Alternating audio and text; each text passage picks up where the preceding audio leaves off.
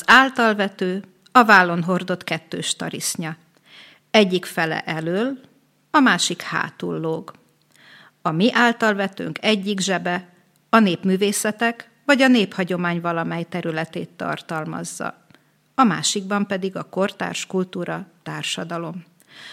A podcast sorozat mindenkori meghívott vendégei olyan alkotóművészek, környezetükre, a szűkebb közösségre, vagy a szélesebb társadalomra ható személyek, akik munkásságuk során a néphagyományból merítenek. Vállukon hordozzák, átvetik, átfordítják a jelenbe. Hogyan osztja be az idejét Mógasebők Erzsébet, nagycsaládos, gyógypedagógus, fazekas oktató, aki mindemellett egy civil szervezet elnöke. Beszélgetőtársam elárulja, hogy a fenékszöget csak a fazekas vizsga után sikerült megtanulnia. Azt is megtudjuk, mi mindenre van szükség ahhoz, hogy egy nem látó emberben a virág képzet kialakuljon, sőt, még írókázni is megtanuljon. Négykezest nem csak zongorán lehet előadni, hanem fazekas korongon is.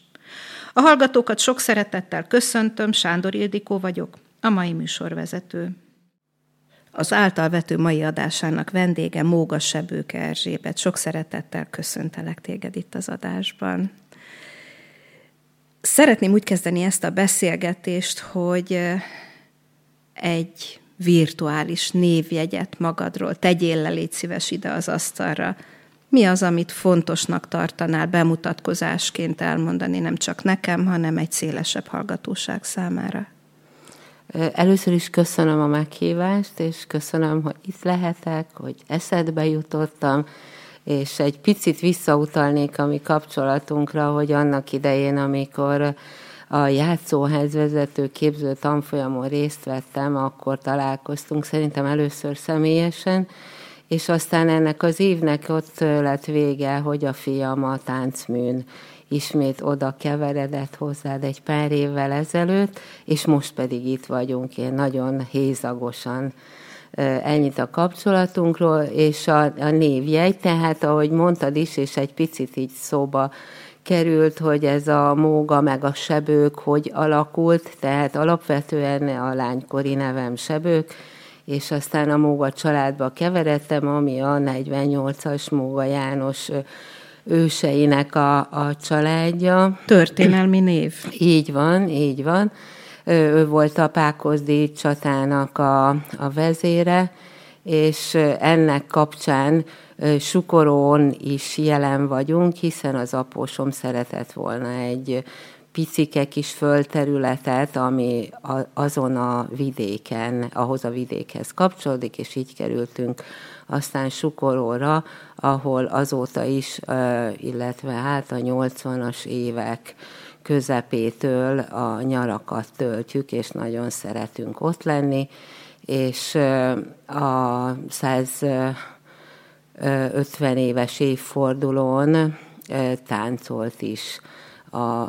a Bence ott a kis csapatával, úgyhogy így összeértek a szálak, a 48-as és a mostani mógák. Nagyon kedvelem azt, hogy, hogy nagy családom lett, ugyanis én idős szülők egyetlen gyermeke vagyok, és talán pont annak köszönhetem, hogy, hogy úgy jól vagyok a bőrömben, mert már nagyon szerették volna, hogy, hogy legyek, és aztán utána, ha minden igaz, nem kényeztettek el annyira, hogy ez, ez olyan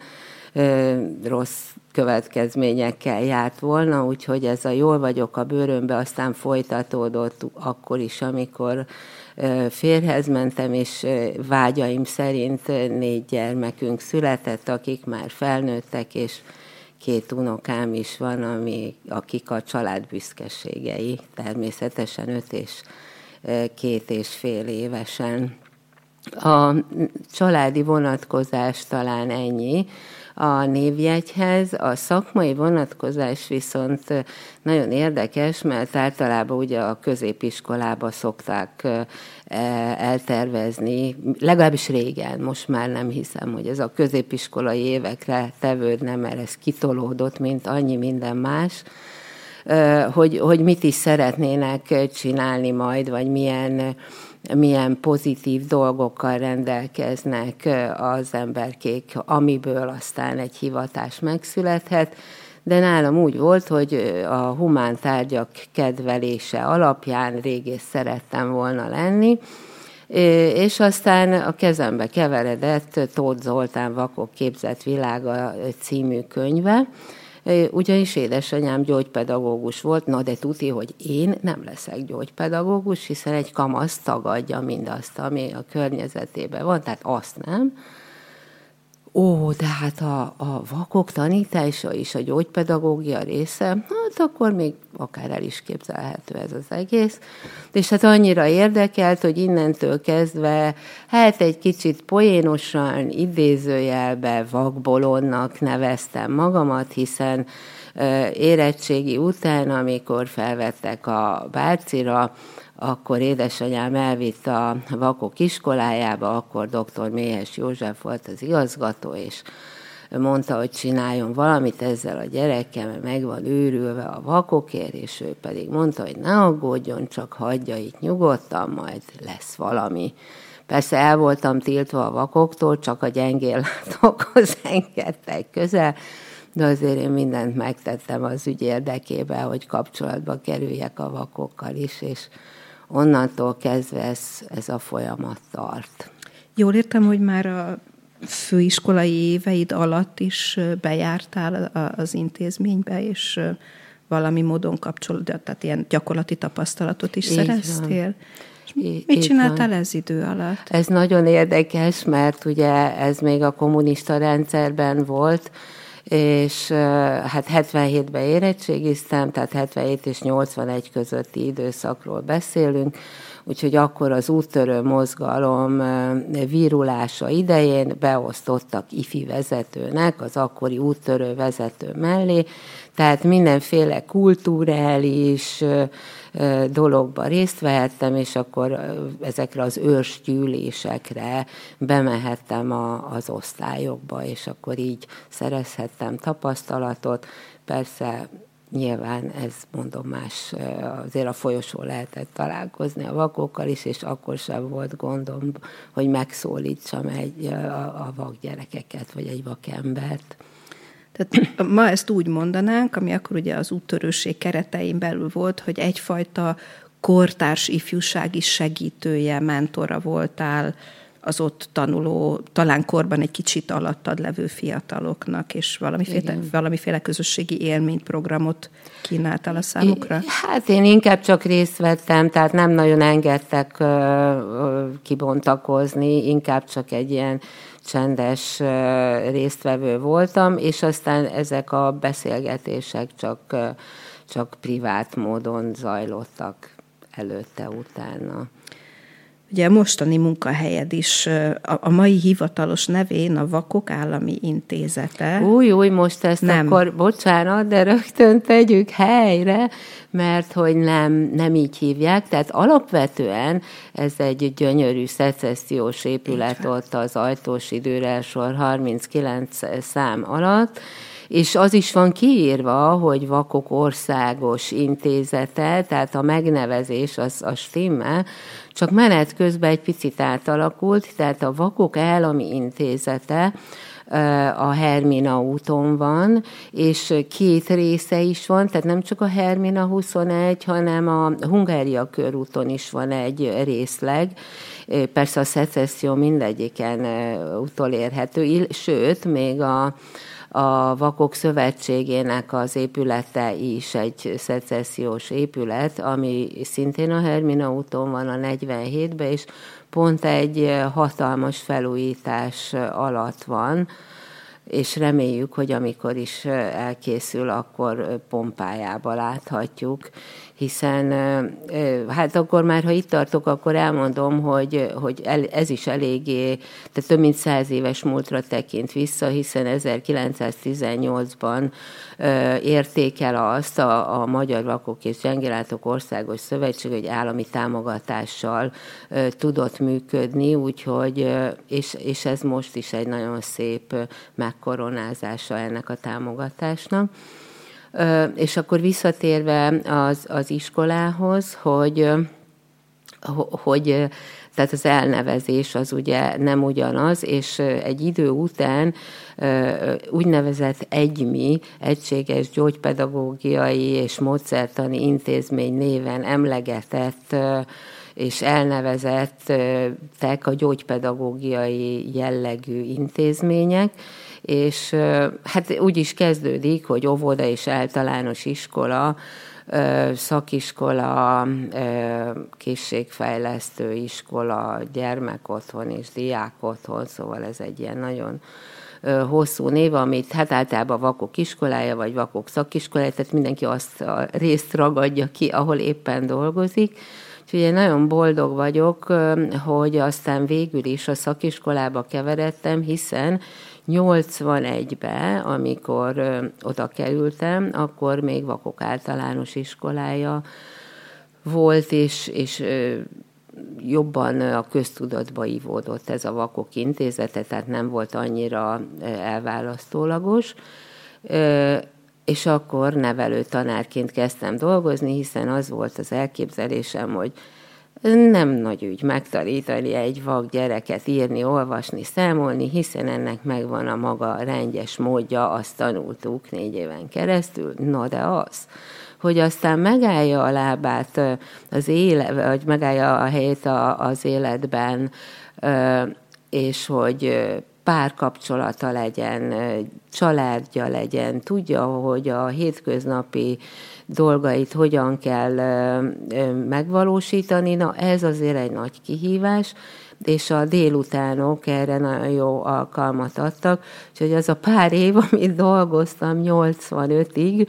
ugye akkor azt próbáltam megvalósítani, és már akkor a régészet azért ilyen alsó folyamként mindig bennem volt, tehát már a Szépművészeti Múzeumban Hatalai Gézával kapcsolatba kerülve jártunk a gyerekekkel, hogy tapintható formában is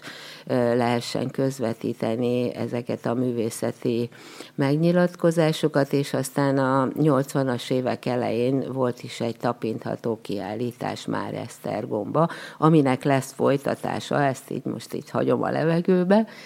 és tehát akkor ugye egy pár évet nevelő tanárként dolgoztam, és 85-től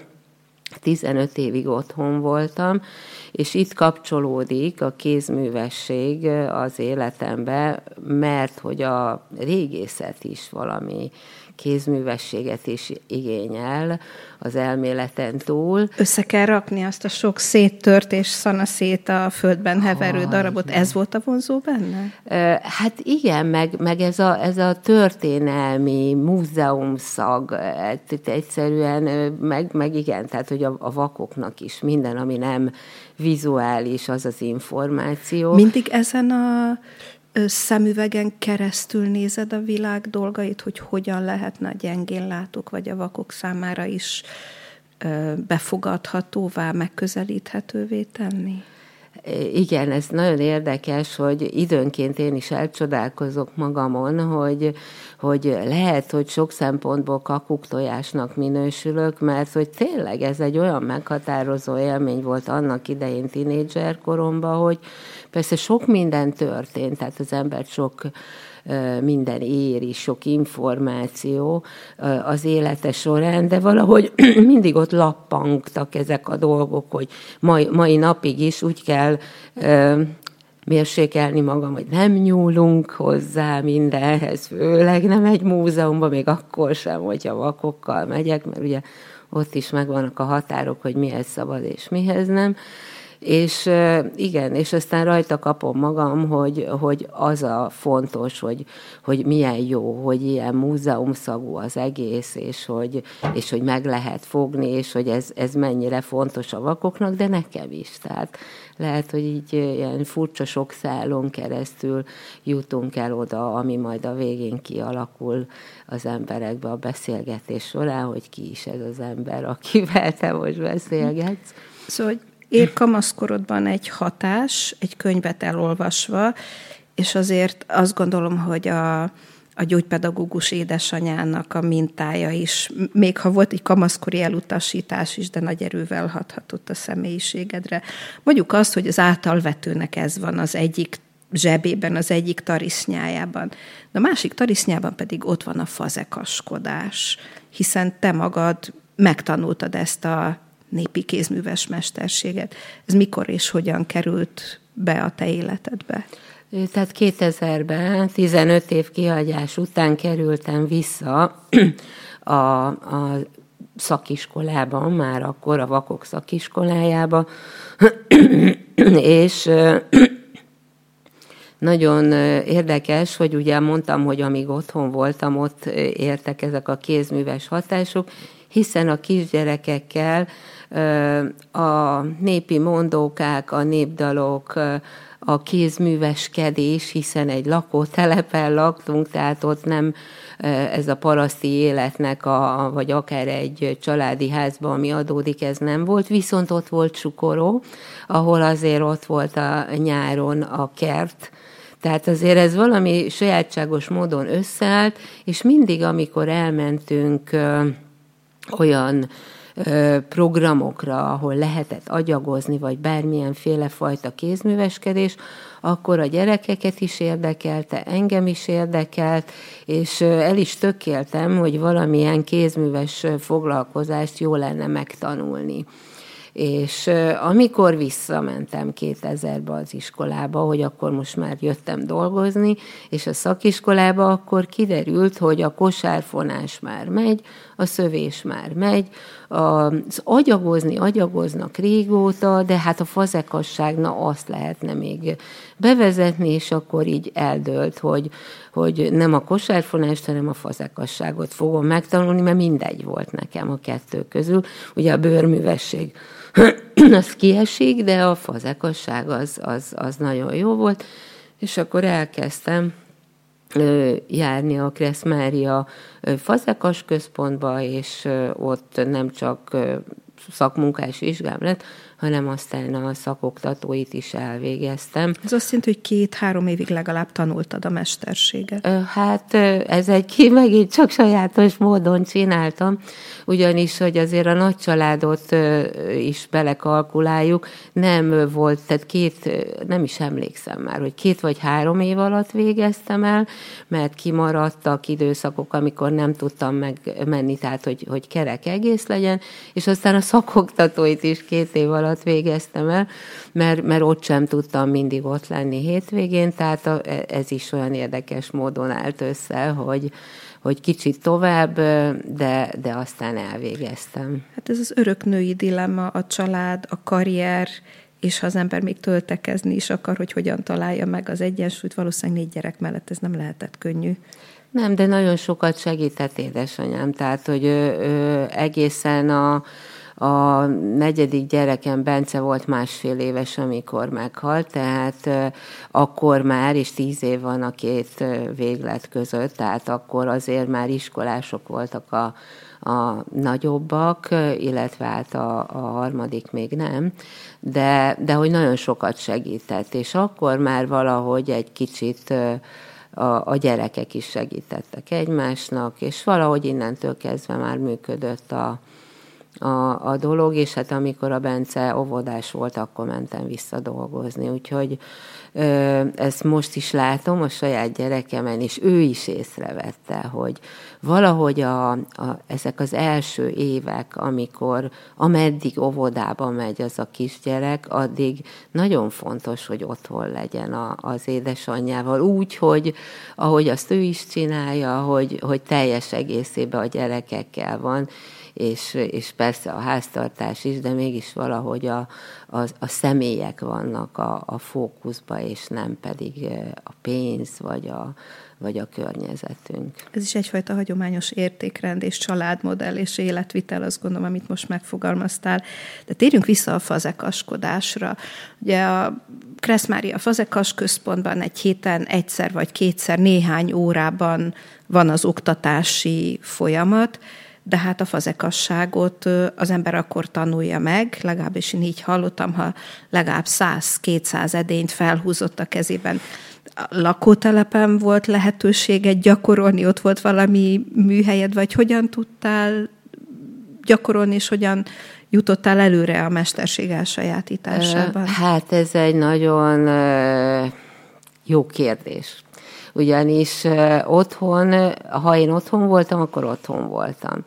és ezért próbáltam az iskolában egy kicsit gyakorolni, de hát az mindig olyan lopott idő volt, és ugye ez is jellemző, hogy ilyen lopott időben nagyon nehéz ezt művelni,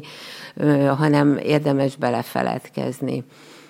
Úgyhogy ez nagyon sokáig nem ment. Nagyon érdekes, hogy amikor már ott tartottunk, hogy adoptáltuk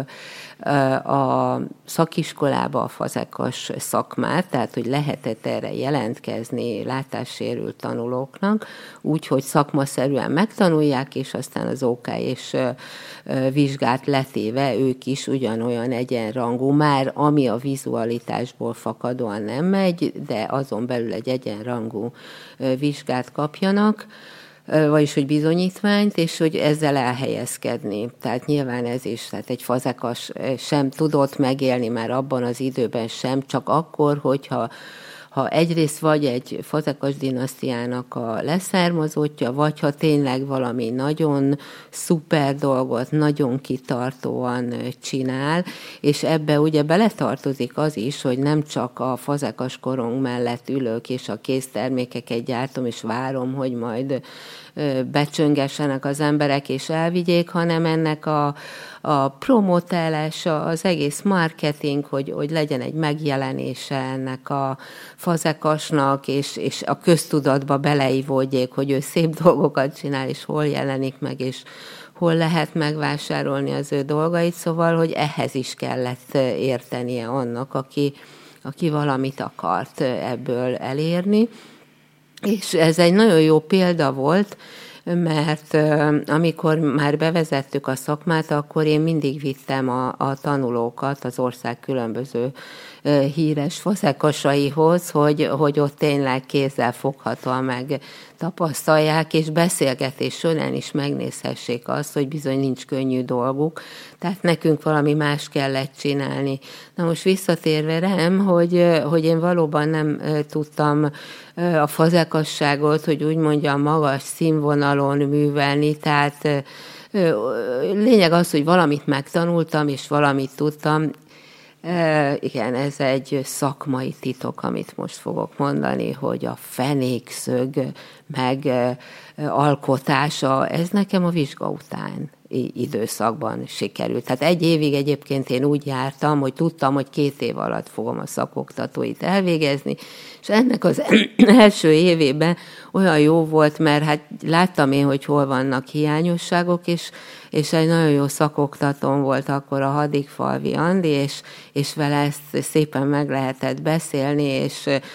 iszonyú jó szakirodalomhoz jutottam, és inspirációkat lehetett venni, tehát simán készíthettem teáskannát is, nem volt kötelező abban az egy évben csak a népi dolgokat, amit egyébként nagyon szeretek, de én nyitott vagyok az agyagművességnek elég sok ága felé. Úgyhogy Úgyhogy aztán, amikor a szakoktatóit megcsináltam, akkor már azt mondtam, hogy na, most már talán bevállalnám azt a fazekas vizsgát, és innentől kezdve azért volt jó, mert ahogy tanítottam, készülni kellett az órákra, tehát az a gyakorlat, az a, az a tanítással együtt alakult ki. És amikor mentünk ezekhez a neves fazekasokhoz, akkor ott is az ember el tudott lesni egy smást, Plusz voltak ugye a kötelező nyári gyakorlatok, nem csak nekünk a Fazekas központban, nyilván akkor mi ugyanígy csináltuk ezt. És a saját diákjaitoknak igen, a, igen. a, a, a vakuk iskolájában. A képzés folyamán igen, igen, igen. ugyanúgy volt nyári gyakorlat, és ahogy zajlott ez a szakiskolában, hogy a másik szakmák azok az iskolán belül csinálták, hát már ott is elhatároztam, hogy tuti, hogy nem az iskolába fogom csinálni, mert nincs poén. Tehát az a poén, hogy elmegyünk egy hétre, vagy akár egy szűk hétre, tehát hogy beleférjen az a bizonyos óraszám, aminek bele kell férnie, és a,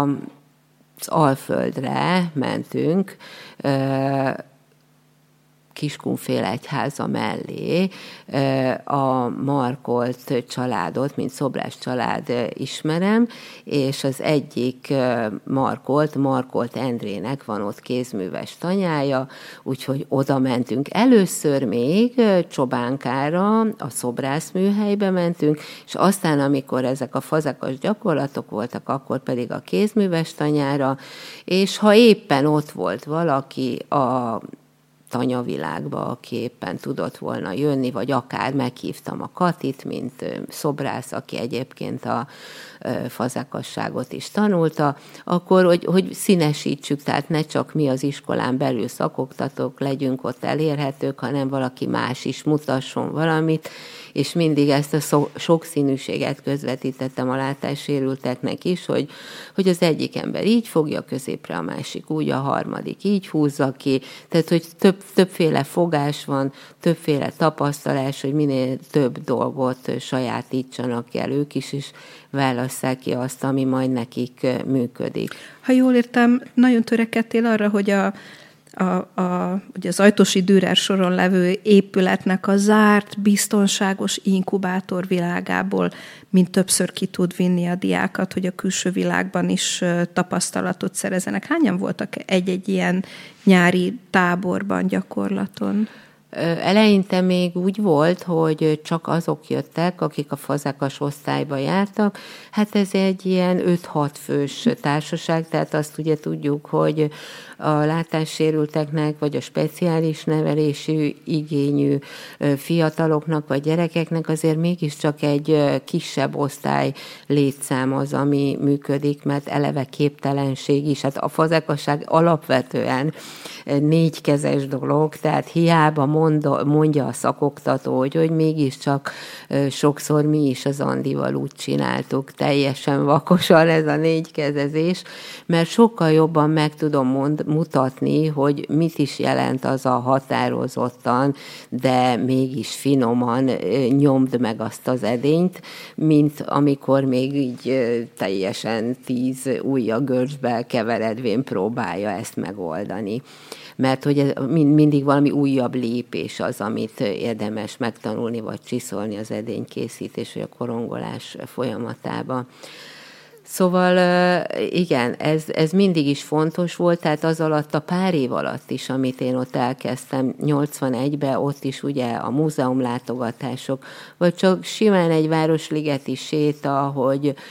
milyen fa, milyen a levele, milyen a termése, mekkora az átmérője, meg fölemeltem, megtapintották azokat a, a Tolstoy szobortól elkezdve a különböző íróknak a szobrán keresztül, akik már ott voltak, és akkor mindig tudták, hogy melyik szobor felé megyünk, és hol kezdjük el a tapizást. Ez annyira vicces volt, hogy a vége felé lesz a Tolstoy, vagy az elején. Azt mondtad, és ez nagyon kíváncsivá tett, hogy a fazekas oktatásnak a folyamatát, rendszerét ugye adoptálni kellett a gyengéllátók, vakok számára. Néhány olyan dolgot, ami laikus hallgató számára is érdekes lehet, említs, hogy mi az, amit át tudtatok alakítani, mi az, amiről esetleg le kellett mondani. Tehát, hogy néhány fontosabb dolgot, hogy mit, mit adaptáltatok, hogyan tudtátok alkalmazni. Hát van egy csomó olyan dolog, amit egy vak is meg tud csinálni, és ez sokszor elképzelhetetlen egy olyan ember számára, aki még nem volt ilyen közegben, vagy esetleg a nagymamája nem volt vak, és ilyen módon került volna kapcsolatba. Egyébként zárójelben megjegyzem, hogy a nagymamám vak volt, ugye az apai nagymamám. Ez is sokat azért... elárul eddig. Ez nem volt benne a virtuális névjegyben, de képzelebe oda tesszük. Például mi az, amit nehezen tudunk laikusként elképzelni? Hát nyilván írókázni nehezen fog egy vak ember, meg egyáltalán a milyen a virág, tehát induljunk ki ebből, hogy ahhoz, hogy a virágról képzete legyen egy vak gyereknek, mert azért az nem árt, ha gyerekkorába kialakul, ahhoz tapintania kell egy virágot, megnézni, hogy hogyan nő, milyen az a bimbó, amikor már kinyílik, amikor elhervad, milyen az, amikor elszárad a növény, stb. És hogy ezek a, ezeket a formákat megpróbáljuk társítani, hogy például egy margarétának a, azt mondjuk, hogy a szírma, vagy legalábbis én, én szilva mag szírmokat szoktam megfogalmazni, hogy van, van a pötty, és akkor a, a szilva magokkal körbe, és hogy mit jelent az a körbe, hogy ezeket mind meg kell mutatnia, és érzékelnie kell valahogy ahhoz, hogy, hogy egy világképzet kialakuljon majd a, a, a fejébe, és akkor a fazekasság alkalmával elő tudjuk hívni, hogy ettől most eltekintünk, bár a domború rajz, ugye azt mondanánk, hogy ú, hát egy vak, az biztos, hogy Max gyurmázni fog a rajzórán, vagy vizuális kultúra, és egyetem mi az, hogy vizuális kultúra és egy vak,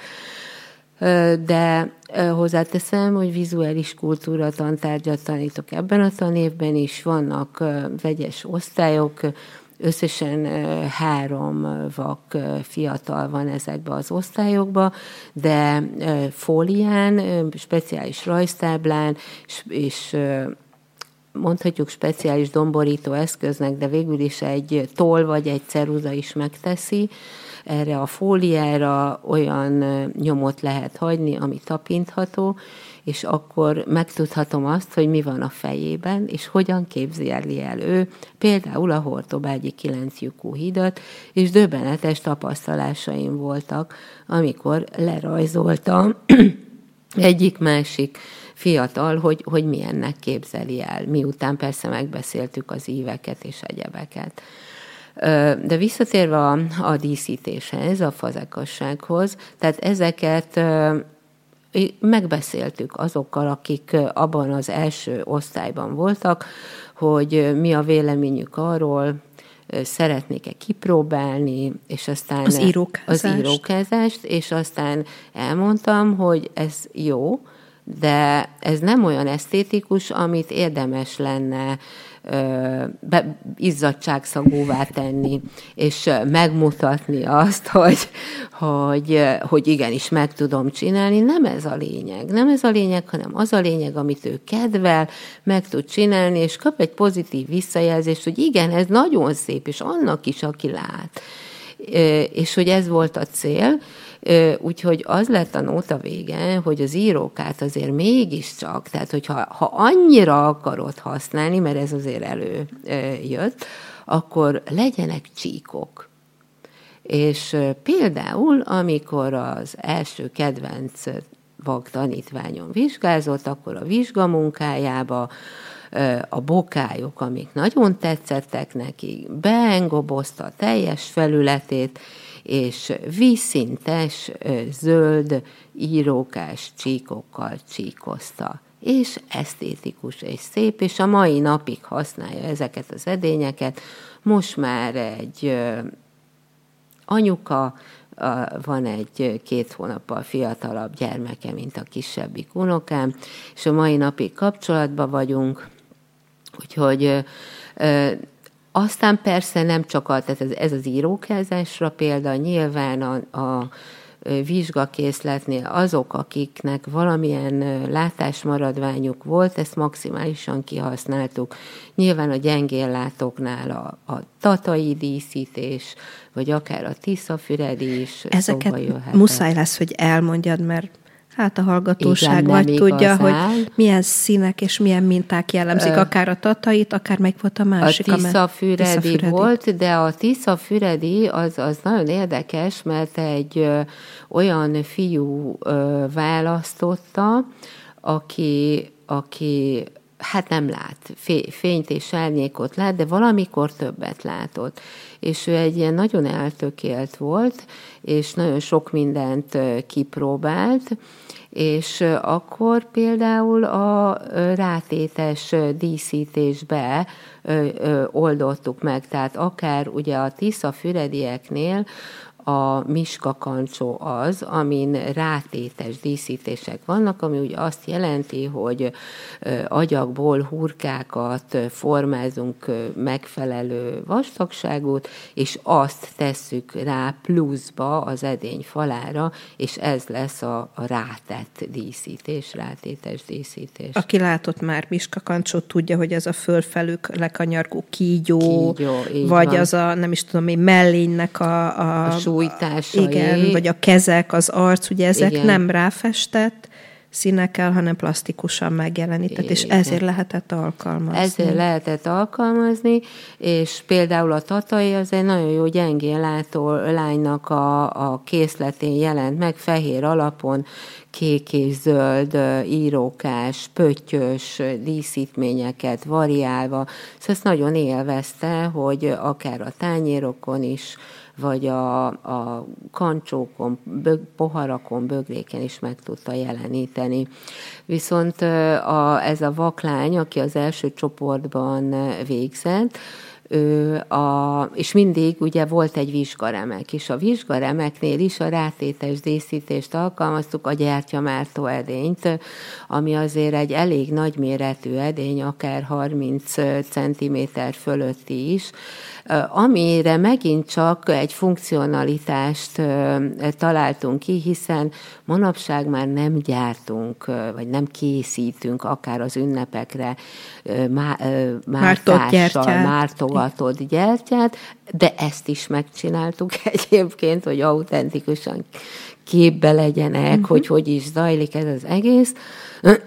Viszont egy esernyőtartónak kiválóan használható az előszobába, úgyhogy ezt, ezt át is vették, és nekem is, hát van, amikor ezt eltörték az unokáim, de akkor mindig kaptam újat ezt szokták mondani a fazekasok, hogy az a baj, hogy törik a cserépedény, de az a jó, hiszen az ad újabb megrendeléseket a készítőnek, oh, ugye? Igen. Igen, és ez egyébként nagyon érdekes, ez a, a mostani világban, amikor az emberek mindent tökéletesen akarnak megkapni, volt már olyan, hogy reklamáltak, hogy eltört és, és hát akkor ugyanezt, amit te most mondtál, ezt kellett közvetíteni, hogy igen, ez bármennyire is magas tűzön égetett dolgokat elrusítunk most, de ez egy kicsit odébb van, mert ugye a, a munka, mint egy látássérültnek a kiteljesedése, még idáig is el kell jutnunk, tehát ezt akkor is egyszer csak eltörik, bár még a porcelán is, vagy a fajansz, bármi, úgyhogy ez sajnos nem örök életű. Ahogy a példákat sorolod, azt látom, hogy egy-egy konkrét ilyen szakmai, oktatási probléma, amit meg kellett oldanod, nagyon egy-egy diákhoz kap, kapcsolódott, szinte ilyen egyedi esetek, hogy kivel a Miska kancsót, kivel a, a tatai kerámiát, vagy éppen a, a zöldre csíkozott bokályokat. Van-e arról emléked, vagy fel tudod-e idézni, hogy mi volt az, amit téged a legnagyobb kihívás elé állított, hogy a diák szeretett volna valamit, az a fazekas tanuló, nagyon eltökélt volt, nagyon szerette volna, de nehezen találtátok meg azt az utat, ahogy őt el tudod odáig juttatni. Hát bocsánat, de egy picit megint messzebbről indulnék még hozzá onnan, hogy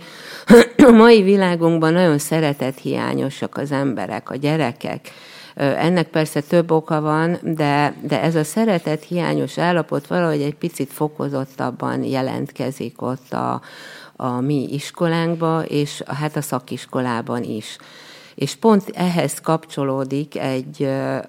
a, a legnagyobb kihívás, ami hát majdnem kiégtem ennek kapcsán, és ez saját magamon is csodálkoztam, hogy hú, hát én erre képes lennék, de nagyon, a, tehát ő érzelmileg kötődött ez a lány, aki oda került fazakasságot tanulni hozzám. Pont eme szeretet hiányos állapotából adódóan, hiszen tehát az is jellemző rám, hogy nem csak a, az iskolai dolgokkal foglalkozok, hanem úgy, úgy egészébe azzal a fiatallal, aki oda kerül, és ha szeretet hiányos, hát akkor akkor próbálok valamit adni neki, de aztán rájöttem, hogy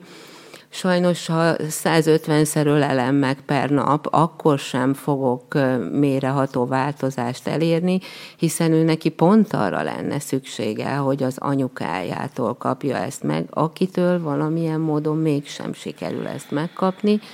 akkor kitaláltam, hogy oké, okay, akkor a szülőkkel kéne valamit hogy legyen egy olyan, hogy azok a szülők, akiknek a gyermekei látássérültek, vagy halmozottan sérültek,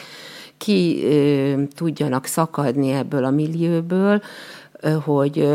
a, ami tényleg egy iszonyú sok helyzet, ha valaki szembesül ezzel, és, és akkor általában erre a házasságok is rámennek sokkal nagyobb százalékban, mint egyébként. Tehát akkor ott marad valaki egy halmozottan, vagy, vagy látássérült gyermekével, és akkor egyedül kell mindent megoldania, és ez, ez, ez végképp nagyon nehéz. No, lényeg az, hogy, hogy akkor ezek a szülők ne beszéljenek a hétköznapi problémáikról, hanem hogy mégse mi legyünk azok, akik a gyógypedagógusok, hanem egy vakfazekas kezdjen el agyagozni ezekkel a szülőkkel, és ne beszéljenek semmiről, csak küzdjenek az agyaggal, és egy idő után csak megkérdezi két asszony egymás mellett, hogy neked is szétmegy ez a hurka, vagy mi a csoda van, vagy mitől tudod te ezt olyan jól csinálni. Szóval egyáltalán arról beszélni, ami éppen zajlik, és mindezt egy vak, vagy egy valamilyen szintű látássérült szakembernek a közreműködésével, ami egyébként tényleg csak arról szólna, hogy hogyan is agyagozzunk. Ennek több oka van, hogy még mindig nem jött létre, de ez a nyugdíjas projektem első számú feladata a, sok közül, és van is rá igény, most már így kezd körvonalazódni, mert egyébként nagyon sokan, többek között ennek a lánynak az édesanyja nem jött volna el. Tehát úgy nehéz valamit adni, hogyha még annyira sem ö, méltatom a probléma megoldását, hogy valahová elmenjek. És, és, és ez a tehetetlenség, nagyon nehezen viselem el a tehetetlenséget, mert nem a probléma érdekel, hanem a probléma megoldása, és hogy ez egy megoldhatatlan probléma, ezt nekem is el kellett fogadni, hogy van ilyen, van, amikor csak el kell fogadni, és ez meg az én feladatom, úgyhogy ez pont így is lett, de mivel azt kellett, hogy mondjam, hogy te nem fogsz tudni levizsgázni, mert olyan figyelemzavaros volt, hogy képtelen volt arra, hogy egy edényt felhúzzon. Tehát már a felhúzás sem ment. És mivel ez csoportba zajlik, ugye mindig van egy másik, akinek ez megy. Meg egy harmadik is vagy egy negyedik. És ő meg az, akinek nem megy. És, és hát nagyon nehéz volt, mert ugye egy figyelemzavarost azért nehéz előrébb vinni, hogy akkor már egy picivel többet tudjon figyelni, és főleg ez a negatív visszacsatolás, hogy nem megy, na ez aztán végképp.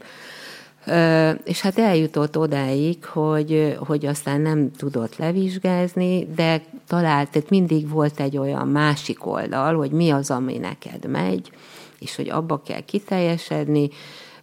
ami nálunk még választható szakma, a számítógépes adatrögzítő rész szakképesítés, ezt is elvégezte, abból levizsgázott, és most futár. Tehát egy hiperaktív, figyelemzavaros fiatalnak a futásság az valami zseniális, mert állandóan jönni, menni kell, amit ő nagyon szeret, ő ebben nagyon jó, profi, tudja, hogy hogy kell eljutni Budapest minden területén, bárhonnan, bárhová, tehát ő, itt ki tud teljesedni, és egy nagyon jó közegben van egy alapítványnál. Úgyhogy, úgyhogy aztán végül is pozitív lett ennek a hatalmas kihívásnak a vége, de az tény is való, hogy ott az utolsó év, mert ugye az adaptálás eleve azt jelenti, hogy négy évre van kitolva a szakképzés látássérülteknek, vagy egyáltalán speciális nevelési igényűeknek, és hát az utolsó év volt a legnagyobb kihívás, de, de mondom így, hát nem is tudom, most már 6-8 év távlatából ez, ez nagyon szép véget ért. Az az eddigi beszélgetésből nagyon világosan kiderült, hogy a, a pedagógia, a gyógypedagógia fontos a számodra, és ebben a fazekasság egészen speciális eszköz vagy közeget teremt, hiszen nem csak megélhetést, szakmát adhat egy diákot számára, hanem ha idáig nem is jut el, de a, az ő személyiségének a kibontakoztatása, az alkotás öröme, a, a sikerélmény, a meg tudom csinálni, a kompetencia élmények, ezek a más fokozatok is jelen vannak ebben. De te magad alkotsz már fazekasként, tehát van olyan, hogy hobbiból, akár egy teás kannát, amit említettél, vagy bármilyen tárgyat készítesz? Igen, hát erre nem nagyon jutott idő, tehát mindig úgy működött, hogy azt mondta a családból például valaki, hogy egy borboltot nyitunk, és szeretném, ha te, nem a tanítványait, hanem te korongoznád meg azokat az edényeket, amiben ugye kiöntik a már nem kóstolt bor maradványt, illetve amibe beleköpnek, tehát két méretűről van szó. Úgyhogy ez volt az első kihívás így családon belül, hogy, hogy hát azt nekem kellett megcsinálni, úgyhogy ez nagyon hálás voltam ezért tulajdonképpen, mert hogy akkor leültem vagy amikor házasodott a másodszülött gyermekem, akkor a, az ajándék, ez a szóró ajándék, ami most már így híresült el az esküvők alkalmával, vagy lakodalmak alkalmával, a pálinkás poharakat, azt én korongoztam meg, és hát nem is tudom, több mint száz volt, mert ugye a gyerekek nagyot kapnak, hiszen ők többet isznak, csak ugye nem a pálinkával, tehát ebből még a mai napig is van, ami, a, ami visszamaradt, akár a miénk vagy hát nyilván többet csináltam, és természetesen nem szeretek nagyon sok egyformát, ezért különböző színeket választottam, és a különböző színűek különböző formájúak voltak, hogy akkor ezzel is ezt az egyhangúságot ellensúlyozzam. Viszont volt ennek egyfajta kiteljesülése, ugyanis amikor a a pedagógus minősítő rendszerbe aztán a végén meg kellett fogalmazni az egyéni dolgokat, hát akkor kénytelen voltam elővenni, és nagyon örültem neki, hogy, hogy voltak a, az egyéni dolgaim is, amik megjelentek, hiszen mi az Andit annak idején nagyon megkedveltük, és akkor az előző csoport, az ilyen csoport, olyan csoport, tehát akik úgy kötöttünk a, a Hadikfalvi Andihoz, akit említettem. Aki én. a mestered volt a igen, a, a, igen. Próbáltunk egy civil szervezetet létrehozni, akik mi így kedveljük ezt a, ezt a nem csak a népi fazekasságot, hanem magát az alkotást, és ez valahogy nem sikerült ezt létrehozni, viszont csináltunk kiállításokat és ennek a szervezési részét, ezt, ezt én csináltam egy jó darabig, és több ilyen kiállítás volt. Volt, amelyiken nem vettem részt, viszont a fia még táncoltak. Szóval mindig valahogy kapcsolódtam a szervezésen túl is, ez az egyik része a dolognak, a másik pedig, hogy Sukoron vagyunk, és Sukoronra elég sokan költöztek, akik festenek, alkotnak, valamilyen szempontból így összeköttetésbe keveredtek egymással, és egy idő után minden évben volt kiállítás a művelődési házba, és oda is természetesen elvittem a vakok szakiskolájának növendékeit, a vak zenészeket, tehát volt egy nagyon szép bemutatkozás, még ott a 2000-es évek elején, amikor visszatértem dolgozni, Utána viszont már ismertek, meg, meg mint a, a Móga név kapcsán is, és akkor a helyi művészeknek a kiállítására is fölkértek, és akkor ez egy kihívás volt, hogy hó, hát akkor mit? Akkor erre, erre valami alkotás kéne, és mivel a lányom még esküvőjére egy hatalmas nagy malacot korongoztam, malacpersejt, akkor az ugye evidens volt, hogy hát ez azért olyan, amit oda ki lehet állítani, és volt, hogy utazásaink során inspiráció, aminek már végképp nincs köze a fazekassághoz, és pár dolgot így elvittem, tehát, hogy ott is megjelentem, úgyhogy azért valami alkotás csak nyomon követhető, meg aztán a rakukerámiába is belekóstoltam, ez a, a japán gyökerű, de mégis a mázas, az amerikai jellegű rakunak a próbálgatása, amit szintén a vakok iskolájában, szintén a látássérültek bevonásával is megpróbáltunk, és ez a bizonyos lány, akit említettem az első csoportból, aki levizsgázott fazekasként, ő is kipróbálta, és, és hát ugye az nem evidens, de ezek a, ugye az agyag az egy olyan, mint a sár, tehát tapintásra kellemes.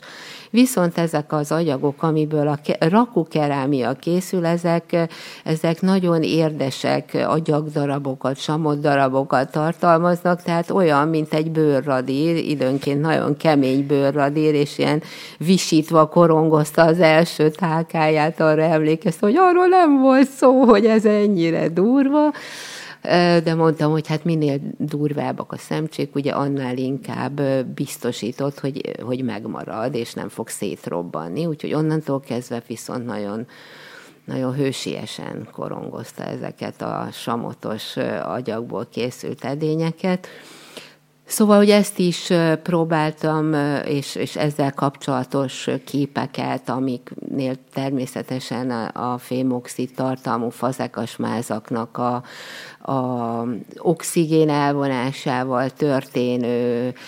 megjelenése. Tehát ugye amikor ránézünk a faluba, a templomra, amiben van rézoxidos lemezzel vonva, megvakulunk, mert belesüt, de nem sokáig, mert zöld lesz, oxidálódik, és ez a fazekas zöld máznak az alapja, de amikor elvonjuk az oxigént, így a rakuzás folyamán, akkor ugyanolyan csillogós lesz, és előjönnek ezek a rezes és mindenféle más nagyon izgalmas színek, úgyhogy ezeket is próbáltam persze közvetíteni, és van, aki jobban élvezte, van, aki kevésbé, de, de hogy vittek valami olyan plusz magukkal, amit mondjuk tényleg csak a, az agyagművességbe lehet megtapasztalni. De nézzük meg akkor a kimenetet, ugye, hogy megtanulták ezek a fiatalok a, a szakmát, és utána viszont hát nem fogjuk csak úgy lárpur lár tanítgatni ezeket a kézműves mesterségeket, mert hát hova megy utána korongozni? Sehová, be az iskolába, hát az sem annyira megoldott. Persze lehet szakkört csinálni, meg délután bármit, amit megint csak én fogok, de hogy nekem is azért 24 óra egy nap, meg ugye a hét is hét napból áll még mindig, tehát nem tudok mindent bevállalni, és, és akkor jött ez, hogy hát, hát valami szakma. Most már ugye 14. éve, hogy megalakult a, a kézzelfogható alapítvány egy látássérült kezdeményezésére, ami egyébként a tapintható kiállításokkal indult, de én jó alapot találtam arra, hogy a kézműves szakmákba is ki lehet teljesedni. De mivel a civil létet nekem is nulláról kellett tanulni, meg egyáltalán, tehát hogy hogy, hogy működik ennek a, akár a könyvelés szempontjából, mire kell figyelni. Hát életemben nem foglalkoztam ilyesmivel. A, a szervezés az, az, az abszolút jól ment, a, a marketing része is, meg az esztétikai része is, de hát a többi, tehát főleg a pénzügyi dolgok, ami nehezen ment, és hát a pénz előteremtése. Ez egy olyan egyesület, amelyiket te alapítottál, vagy valahogy többen Megtaláltak engem. Egy a... meglévő egyesületben? Nem, nem volt még. Megtaláltak azzal, hogy mivel én gyógypedagógus is vagyok, meg fazekas is, hát akkor csináljam én, legyek én az elnök. Hát azért kértem pár nap gondolkodási időt az elején, de aztán elvállaltam, mert látszott, hogy nagyon nagy választási lehetőség nincs, mert ha én nem csinálom, akkor más nem fogja. Tehát a munkád mellett, ami ugye zajlik az iskolában, a civil életed egy jelentős részét is ez foglalja el, hogy Igen. ott már egy másik közegben foglalkozol a látássérültekkel, vagy egyéb fogyatékosokkal is? Hát nem, ez azért a látássérültekre van elsősorban, bár majd szótejtek arról is, hogy mi a mostani per pillanatnyi helyzet. Tehát ez onnan indult, hogy ha egy tapintható kiállítást rendezünk, ami alapvetően csak is kizárólag tapintással legyen érzékelhető, először persze ha eljössz egy tapintató kiállításra, utána megnézheted, hogy mi az, amit a szemtakaróval és tapintás útján a látássérült állatvezető közreműködésével megnéztél, és ugye, hogy használjuk ezeket a kifejezéseket, hogy tapi, hát tapintottad. Jó, de akkor is megnézted. Mhm. Tapintás útján ez, ez teljesen evidens a, a szóhasználatban, és a, a vakság is, meg a vakember is, tehát ez a próbáljuk kerülni ezt a szót, ez, ez nagyon nem jó, mert ezzel senkinek nincs gondja kivéve aki a tökéletességre törekszik, és azt hiszi, hogy ez egy bélyeg, de ez nem egy bélyeg, hanem egyszerűen olyan információ, amit tudnunk kell bizonyos esetekben. Igen, igen, igen. Úgyhogy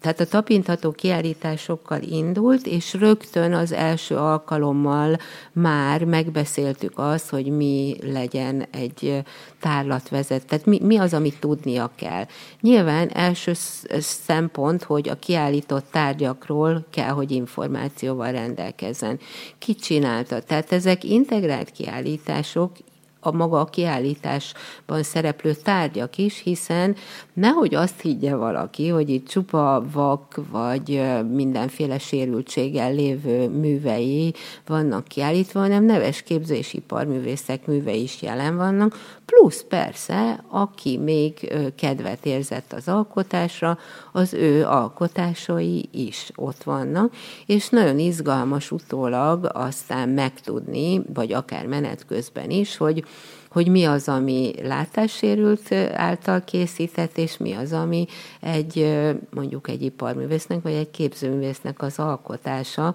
mert bizony sok esetben nem teljesen elkülöníthetők ezek a dolgok, úgyhogy e, ezek nagyon, nagyon jó a beszélgetések kapcsán, amikhez a látogatóktól hozzájutunk, hogy milyen élmény volt számukra. Tehát az egyik fele a tevékenységünknek ezek a kiállítások, kiállítások, a látássérült állatvezetőkkel, akiket folyamatosan képezzük, illetve, hogy egyre többen jelentkeznek az ország különböző pontjairól, hogyha elmegyünk 200 kilométerre, akkor az ottaniak vehessenek részt ebben a munkában, és ne kelljen messziről utaztatni a, a tárlatvezetőket. Tehát ez egy utazó tárlat? Hát olyan szempontból, hogy nem egy bizonyos tárlat, Igen. folyamatosan változnak a, Cserélődnek a, a tárgyak. A tárgyak. Volt egy, tehát az első időszakban felkértek minket különböző városokba, főleg ö, ö, látássérültekkel kapcsolatban lévő civil szervezetek, és aztán 2013-ban a Szépművészeti Múzeumban volt egy három hetes tapintható kiállításunk, és ennek kapcsán egy országos vándorkiállítás indult, ami pár év múlva bezárult, és innentől kezdve különböző témák vannak évente, vagy két évente, tehát a Covid egy picit megkavarta ezeket a dolgokat, és most is különböző témákban. Például az ébredések volt az elmúlt évnek a, a témája, pont egy picit a Covid-ra utalva, és és minden egyes kiállítás ilyen, és most viszont egy alkotói pályázatot is ki fogunk írni, mert Veszprémbe lesz egy ünnepség sorozat a királynék városába, és ehhez kapcsolódva női alkotóktól várjuk azokat az alkotásokat, ami a nőiesség kifejezését jeleníti meg tárgyasult formába, de ezt még nem írtuk ki, úgyhogy ez végül is akár egy beharangozó is lehet. Ez a, akár már az idei évben is megvalósul? Ez az idei, tehát a 2000 Hiszen idén Veszprém ugye a Európa kulturális fővárosa. Így van, és ez ősszel lesz, ősszel lesz az ottani művelődési házba, vagy művelődési központban. A másik tevékenységünk viszont az, a, az, a, az agyagművességhez kapcsolódik, hogy amiket ezek a látássérült fiatalok alkotnak, azt vásárok alkalmával eladni, vagy megrendelések kapcsán eladni, illetve ezt promotálni. Ez a látáspont műhelyként elhíresült ez a fajta műhelyünk. Volt egy vágyunk annak idején, egyébként pont ez a látáspont projekt nagyon sok helyen megfordult pályázatok során is Budapesten, de valamilyen módon nem sikerült ennek megvalósulnia, hogy legyen egy közösségi tér, ahol mindenki jól érzi magát, és a művészetek, a kézművességhez való hozzáférésnek a, a területe. Ezt most már úgy látom, hogy valószínű azért sem valósult meg, mert ez egy hatalmas nagy munka lett volna, amit hát nyilván most már nem csak én vagyok, hanem ketten a kolléganőmmel visszük a vállunkon az alapítványnak a pályázati adminisztratív részét, illetve most ketten csatlakoztak hozzánk egy pár hónappal ezelőtt szintén a kollégák köréből, Reméljük, hogy ők lesznek a, az alapítvány folytatása, hiszen mi csak egyre idősebbek leszünk, ami nem azt jelenti, hogy nem vagyunk jelen, de egy ilyen nagy projektet véghez vinni, aminek az anyagi forrásait is előteremteni, illetve egyáltalán a meg felújítani egy, egy teret, tehát azt tudjuk, ha csak egy lakást vagy akarunk felújítani, az micsoda munkával jár. Szóval ezt így bevállalni a, a család, a közalkalmazotti munka és a civil munkán kívül még pluszba, tehát hogy ez egyszerűen nem ment, és biztos, hogy a, a navigálását azt nekem kellett volna vinni, és ez, ez nagyon jó most már így utólag, hogy látom, hogy nem valósul meg, mert hogy a pici dolgok azok, amiket nagyon kedvelek, amikor a pici dolgokból lesz valami, és most pont ezt élem meg, tehát ez megint csak az, hogy figyelni kell arra, hogy, hogy mi az, amiben változni kell, tehát sokszor elfogadni, ez az elfogadás, ugye ez kiderült, hogy egy jó pár évvel ezelőtt elindult, és, és hogy folyamatosan ez van, hogy sokszor olyan dolgokat érdemes elfogadni, aminek a, ami nagyon nehéz, de ennek az elfogadásával megnyílik egy másik lehetőség. Tehát például az, hogy mi az iskolának a műhelyét tudjuk bérelni az aktuális tankerülettől, ez egy nagyon jó dolog, mert itt tudunk működni, tudunk szakköröket tartani az érdeklődőknek, és azokat a dolgokat, amiket itt elkészítünk, azokat tudjuk elrusítani, és pont a COVID kapcsán a kacabajka nevezetű antikvitás adott erre lehetőséget nekünk, ahol a mai napig előfordulnak a termékeink, tehát akár csak úgy is, aki bemegy oda, vagy ha éppen hétvégén vagy szombaton akarja ezt megvásárolni, amikor nem tudna bejönni az iskolába, akkor ezt megteheti, vagy amikor mi nem érünk rá, akkor is oda mehet, lehet. Illetve hát vannak vásárok, és a látássérültek kézműves termékei Facebook oldalon mindenki tud ehhez a csapathoz csatlakozni, és információkat szerezni, hogy mikor, hol van vásár, vagy valamilyen rendezvény, ahol mi előfordulunk. És hál' Istennek nagyon jók a megrendelőink is, Tehát pont az Eisberg Hungária KFT, akinek az igazgatója egy fantasztikus ember, a Gazsi Zoltán, aki a, felkarol olyan kezdeményezéseket, és végül is ez a, a, a társadalmi jó, jó adása, hogy olyan embereknek is jót adni, a, vagy pici dolgokat, tehát akár egy mosolyjal a munkatársainak többet ad és figyel a másikra, ez, ez a figyelem, amit mi is próbálunk közvetíteni, az egymásra figyelés. Ugye ebben nagyon találkoztak a, a, az elképzeléseink, hogy, hogy ő is ilyen, de, de egy hatalmas nagy cégnek az igazgatójaként is tud ilyen lenni, hogy ezt közvetíti, és hát volt több megrendelésünk is tőlük, tehát így tudtuk közvetíteni azt, hogy a látássérültek miket tudnak létrehozni. Ez egy nagyon szerencsés kapcsolódás. Jól gondolom, hogy az első és egyetlen munkahelyed a vakok iskolája? Igen, ez már kitűnt szerintem És szabad megkérdezni, hogy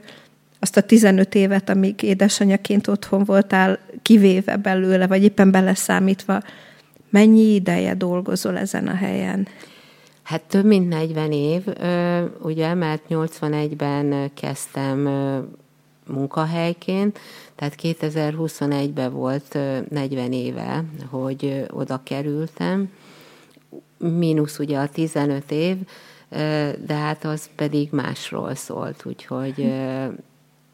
így, így matekosan ki lehet számolni, hogy most már 42 mínusz 15, és hát az is egy kérdés, hogy akkor hozzáadjuk é azt a négy évet még, ami ott előtte volt, vagy nem adjuk hozzá, de munkahelyként mindenképpen, mindenképpen ennyi. Utaltál már arra, hogy látható közelségben van az, vagy belátható közelségben, hogy el, elhagyod majd ezt az iskolát, és nyugdíjba mész, és arra is utaltál, hogy tele vagy tervekkel. Mi lesz az első, aminek neki fogsz majd? Hát először is élvezni fogom azt, hogy nem kell 7.40-re menni az iskolába, mert az érettségi találkozón is ez jött szépen össze a lányokról, tól, akik már ugye 40 éves munkaviszony kapcsán, mint, mint asszonyok elmehettek nyugdíjba. Egyedül én voltam az, aki még aktívan dolgozom, és a fiúk. Úgyhogy e, ez biztos, hogy nagyon fogom élvezni, viszont egy, egy, egy időbeosztással fogok élni, ami, amit rögtön az elején ki kell alakítani, és ugyanúgy, mint most is megvan a, külön, a hét különböző napjainak a preferált csoportja, tehát hétfőket szerdán dolgozom az iskolába, hétfőnben vagyok a, a műhelybe, és a, a kemence rakás általában az, amit csinálok, és akkor minden más délutánnak más kedvezményezetje van, amit, amit azért váltogatok. Általában szerda az a saját kedv, én vagyok a magamnak a kedvezményezetje. Csütörtökön az unokáim jönnek, péntek is változik, hiszen éppen most itt vagyok, de, de általában ez, a, ez az otthoni teendőknek a, a napja. A szombat a férjem, és a vasárnap a családé, úgyhogy körülbelül így áll össze. Tehát az a három nap, ami, ami felszabadul, azt fogom úgy beosztani, természetesen a, a család és az alapítvány között, hogy, hogy működjön, illetve hogy ne éjszaka írogassam az e-maileket és e, egyéb administratív teendőket, hanem próbáljam ezt a napnak a, a nappaljába belesűríteni. Egy utolsó kérdést szeretnék föltenni, hiszen a tapintás nagyon kézenfekvő mód olyan sokszor előkerült, hogy ezen az úton juttatod el a növendékeidet, a diákjaidat tudáshoz, élményhez, ismeretszerzéshez, hiszen a látásukban vagy korlátozottak, vagy attól teljesen megfosztva kell a világban élményt, ismeretet gyűjtsenek. Van-e olyan dolog, amikor te először tapintás útján szerzel bármiről ismeretet, és csak utána nézed meg ezt a dolgot? Volt ennek egy története szintén ezzel a kedves első fazakas osztályban lévő lányjal, hívjuk Marcsinak, mert hogy az. E, és volt egy tapintható kiállítás, aminek például az egyik alkotása, az egyik látássérült kolléganőm alkotása, tehát az első ötlettől az égetéseken keresztül a kiállítás berendezésével bezárólag mindenben részt vettem. Akkor azt mondtam, hogy figyelj ide, Marcsi, most te leszel az én tárlatvezetőm, és bekötöm a szemem. Most próbáljuk már ki, mert hogy akkor jöttem rá, hogy én még ezt nem is próbáltam ki ilyen módon, nem teszteltem le egy tárlatvezetőt sem, meg magát ezt az egész élményt. És ez azért is volt érdekes, mert hogy tényleg fejből elmondtam volna, hogy miután mi következik, anélkül, hogy hozzányúlok, és és mégis egy döbbenetes élmény volt ez a bizonyos szobor, ami arról szól, az a cím, hogy fájdalom, és egy női alakot, ülő női alakot ábrázol, akinek a hosszú haja előre omlik a földre, és a két keze is a két lába mellett van, és össze van roskadva. Össze valahogyan. van roskadva, és ahogy így a, a haj, meg a ruha redői, és, és hát végül is egy ilyen, ilyen gombócszerű valami, ha, ha tapintom, tehát simán lehetne egy pulikutya is, hogyha, hogyha elvonatkoztatok, és tényleg nem figyelek arra, hogy mi van. Meg hát ugye a tapintási nehézségeink, hogy azért csak nem úgy, nincs úgy kifejlődve a tapintásunk, mint annak, aki, aki foglalkozásszerűen ezt műveli. Úgyhogy Úgyhogy nagyon döbbenetes volt eznek a szobornak a, az érzékelése